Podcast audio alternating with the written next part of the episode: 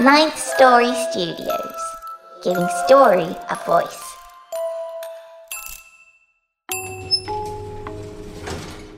Welcome to the lift. Get ready to take a ride.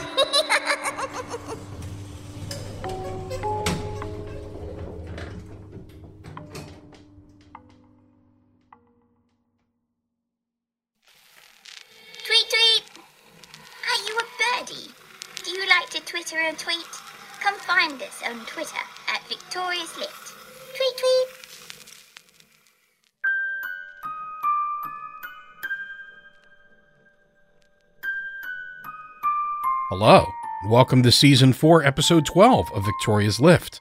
I'm Daniel Foytik, and I thank you for listening. I'm excited to have you along for another ride with Victoria. We hope you're all safe, healthy, and taking care of each other with kindness this holiday season, and of course, into the new year. 2021 will begin a new chapter for all of us, as well as for Victoria and her ongoing adventures. We'll be bringing back some recurring characters and reveal more about Victoria, her history, and dive into some deeper overarching plots. We're excited to return to regular monthly episodes and have a big new season planned out for you. As always, before we get started today, a big thank you to those who are supporting the show. Without you, this show would not be possible. On behalf of our authors and everyone else involved in making the show, a sincere thank you for your support of this show and, of course, of independent horror fiction. If you're not already supporting the show, you can do so at patreon.com forward slash Victoria's Lift. Thank you to those who took the time to rate us five stars and write a short review for us on iTunes. Your ratings do help others find the show, and of course, we love hearing from you. In fact, starting next month, Victoria will begin reading some of her favorite reviews on the show. So get your own five star review in now for a chance to have Victoria say hello to you and share your review with our listeners. Victoria wanted me to remind you that our first written anthology, The Lift Nine Stories of Transformation, is available for you to own. The book features beautiful cover art and illustrations by Jeanette Andromeda, and it's a fantastic collection. We know you'll want to add all nine stories contained within to your own building. Get yours now at victoriaslift.com forward slash read. Today's episode is part two of three of our first multi episode story and features a story written by me. Bringing the story to life are Graham Rowett, Erica Sanderson, Pierce O'Byrne, and of course Amber Collins as our girl Victoria. The cover art for today's episode was also done by Amber Collins. The tale is accompanied by a custom score written by our resident composer, Nico Vettese of We Talk of Dreams. And just so you know, part three is fully written and will arrive in late January. If you enjoy the story, you can find more of my work here and on Amazon. Now, hold on tight and let's go for a dark ride on Victoria's Lift.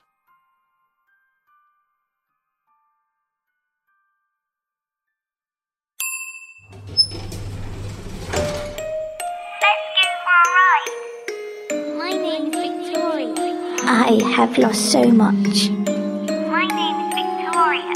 I am bound to this place, charged with guiding those who must choose. Don't be afraid. I can never again be the little girl I was. Will you accept your fate or change it? I have my music box and a library lost. But I sometimes feel very alone. Won't you join me? Time for your ride on the lift. Don't be afraid.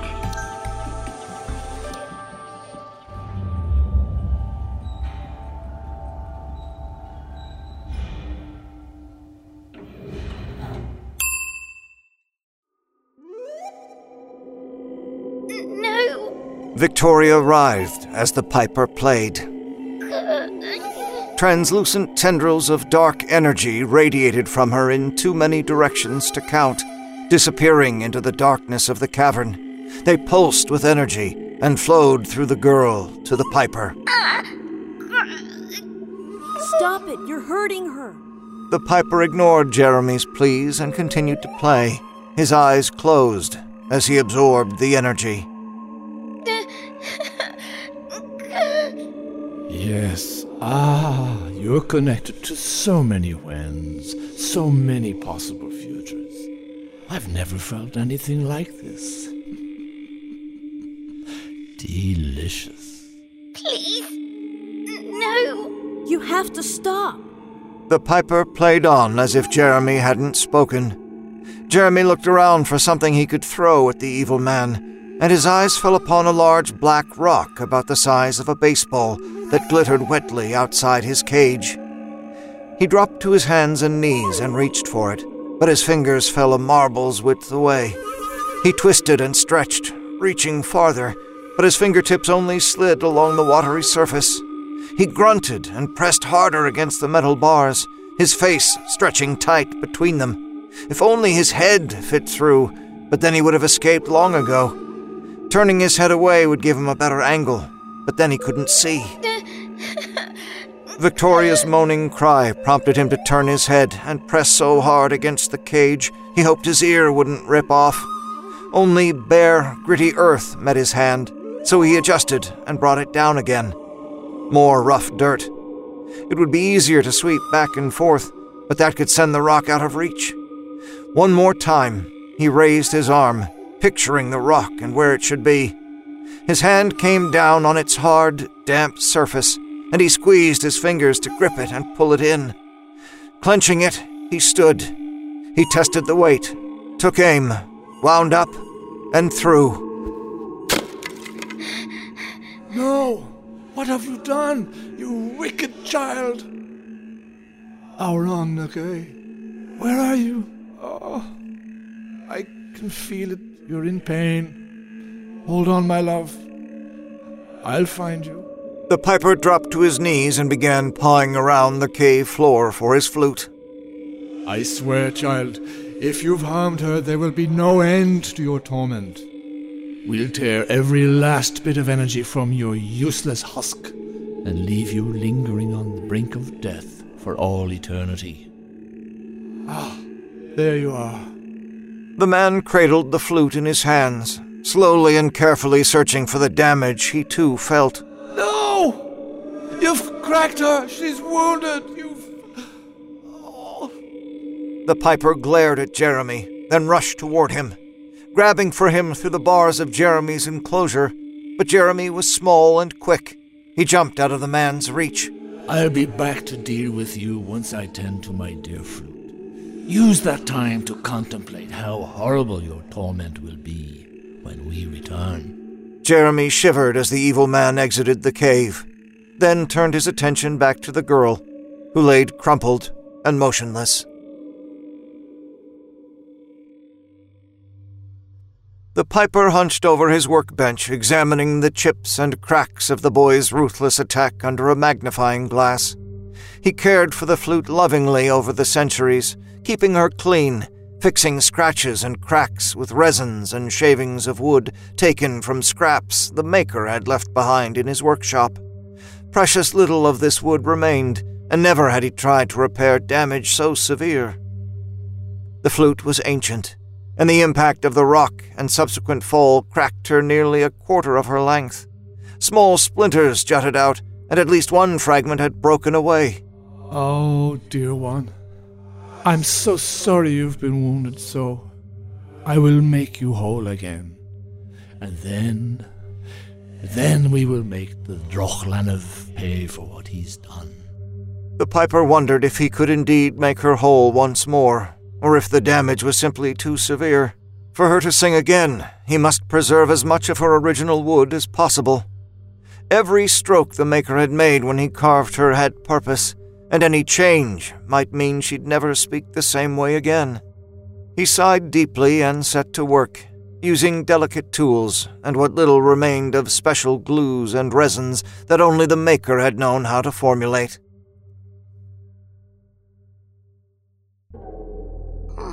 Victoria stirred. She was cold, and the hard ground hurt her hip and shoulder. She wasn't used to these sensations. She brought her hands up and was shocked by the sight of scrapes and dried blood. Despite the pain and confusion, she had the odd sense of elation when she realized she was fully solid and human. She took a deep breath and sat up. Are you okay? Victoria looked at her dress, which was muddy and torn in a few spots. Tendrils of energy, too many to count, flowed out of her, writhing and pulsing. They stretched into the darkness, She passed her hand through them experimentally. They had no substance, but she felt a faint tingle as her hand moved through them. Victoria stood and grabbed a bar of her cage as a wave of dizziness and disorientation overtook her. The Piper. Where is he? He's gone off somewhere. I threw a rock at him and his flute.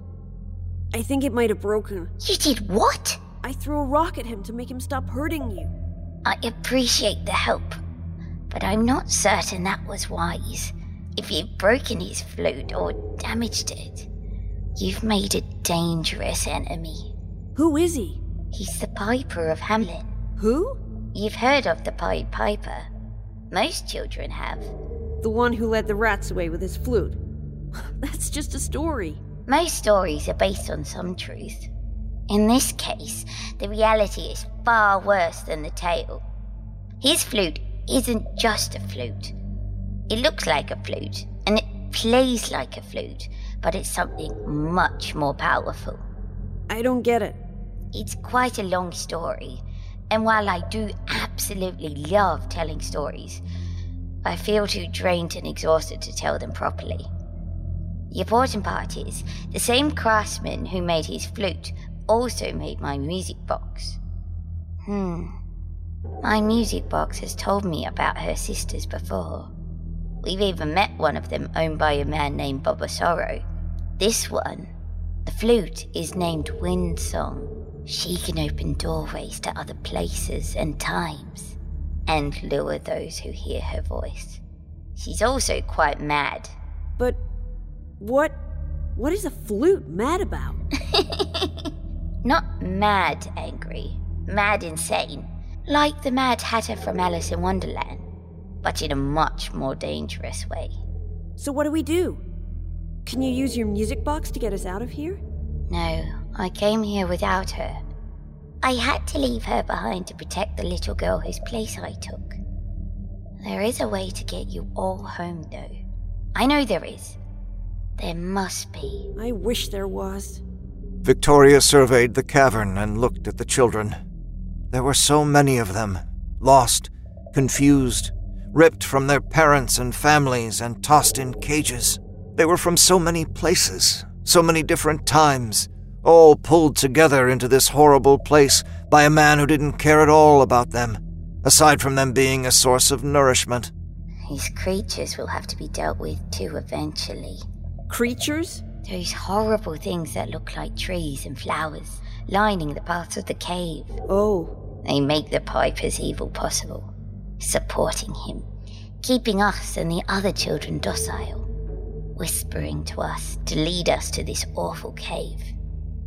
I understand what they are now, but that's a separate matter. The priority now is getting you all home where you belong. Without her music box, though, that would be no simple task. She looked at the tendrils attached to herself, watching as pulses of energy flowed into her. It dawned on her what these strange, ethereal tendrils were. Victoria studied Jeremy. Yes, she'd initially missed the razor thin and nearly transparent tendril that ran from the top of his head into the vast darkness. And the other children had them too. Every one of them. But, unlike the children, who were only connected to one time, one place, and one possible future, she was connected to many. Every time she used her lift to cross into another time, place, or possible reality, she left an impression there, a connection back to her original timeline. So that's what he's doing. He's feeding on us, all of us. He's drawing life force from our possible future. I know how to get you out of here, Jeremy. I can send you all home. That is, of course, as long as the flute still works.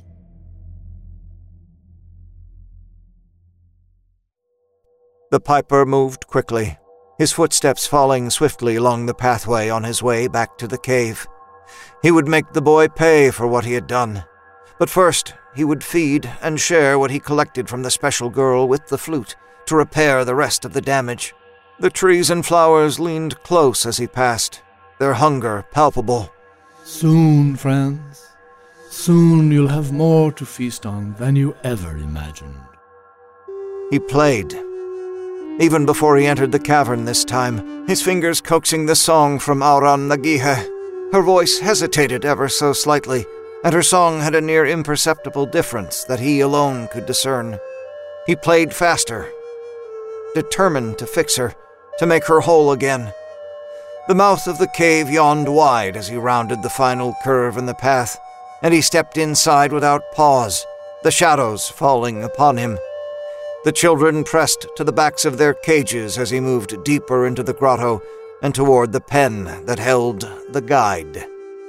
He's coming. Be calm. He's coming for me first. The song of the flute grew louder. Victoria moved to the door of her prison and waited for the piper to appear. She took a deep breath to settle the fear rising within her. It wasn't an emotion she had felt often over the last few centuries, and she wrestled to control it. Easy. You can do this.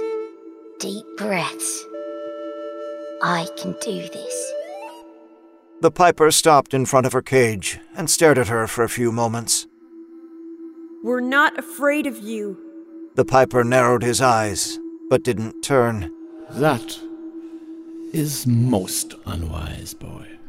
But I'll deal with you soon enough. Right now, I have some unfinished business with Miss Victoria. Isn't that right, lass? If this is my fate, then so be it. Today, this will end, one way or another. As I have endeavored to tell so many others throughout the years, we are the choices we make. I choose to stand against you and all that you represent.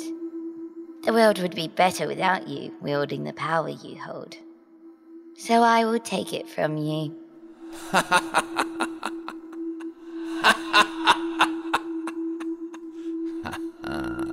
That's cute. Okay, here we go. The piper played. But Victoria was ready this time. Electric fire burned across her flesh. Thousands of tiny tendrils drilled into her and pulled the energy from every moment of her long life. Victoria closed her eyes against the torment and let it come. The energy in her built faster than the piper could drain it. She was inside her every moment, and each one burned within her until she was green fire. The pain burned away, and she was finally in control. She was her past, and she was her future. She was every choice she made, and every choice she helped others to make. She was alive, and she was the void. Inside it all were a thousand fragmented notes from a thousand points in time. Each moment flowed to her, bringing with it a single note from her music box. Every time her music box played an extra, out of place note, she assumed it was an errant ping due to the age of her dear companion. But as time fell away, she understood each note was a deliberate choice. Together, the thousands of wayward notes became a symphony. The piper's flute fell silent. What are you doing? Uh, What is that song? Oh no, don't stop now. Here, let me help you play.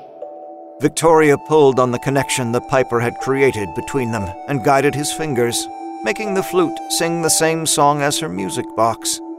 The flute really wasn't so different from her music box, immensely powerful, but unlike her music box, this key was twisted and not at all sane. She spoke to it. She reasoned with it. Victoria was no stranger to madness. Her own mother, so many of her visitors, the Tin Heart. Somewhere within its darkness, she found the spark of what it once was, and they connected. Then came to an agreement. The melody changed. Victoria's own scattered moments of time brushed up against those of the caged children and overlapped them. As they did, the children vanished one by one. Each child returned to the moment when they had been stolen, all their possibilities restored, until only Jeremy remained. She turned to him and smiled. Be safe. I have a special future waiting for you. Goodbye. Wait! What about you? And then he was gone, safe in his bed, where he belonged. With all the children home, she turned her attention back to the piper and his mad flute. I'm afraid you're too dangerous to be allowed to remain together. No! No, I refuse to let you take her from me. You may think you've won, but you haven't. The piper managed to wrestle control away from the girl in that final moment and play nine notes. But nine notes were enough. The flute flew apart, exploding in every direction and tossing Victoria head over heels into the bars of her cage.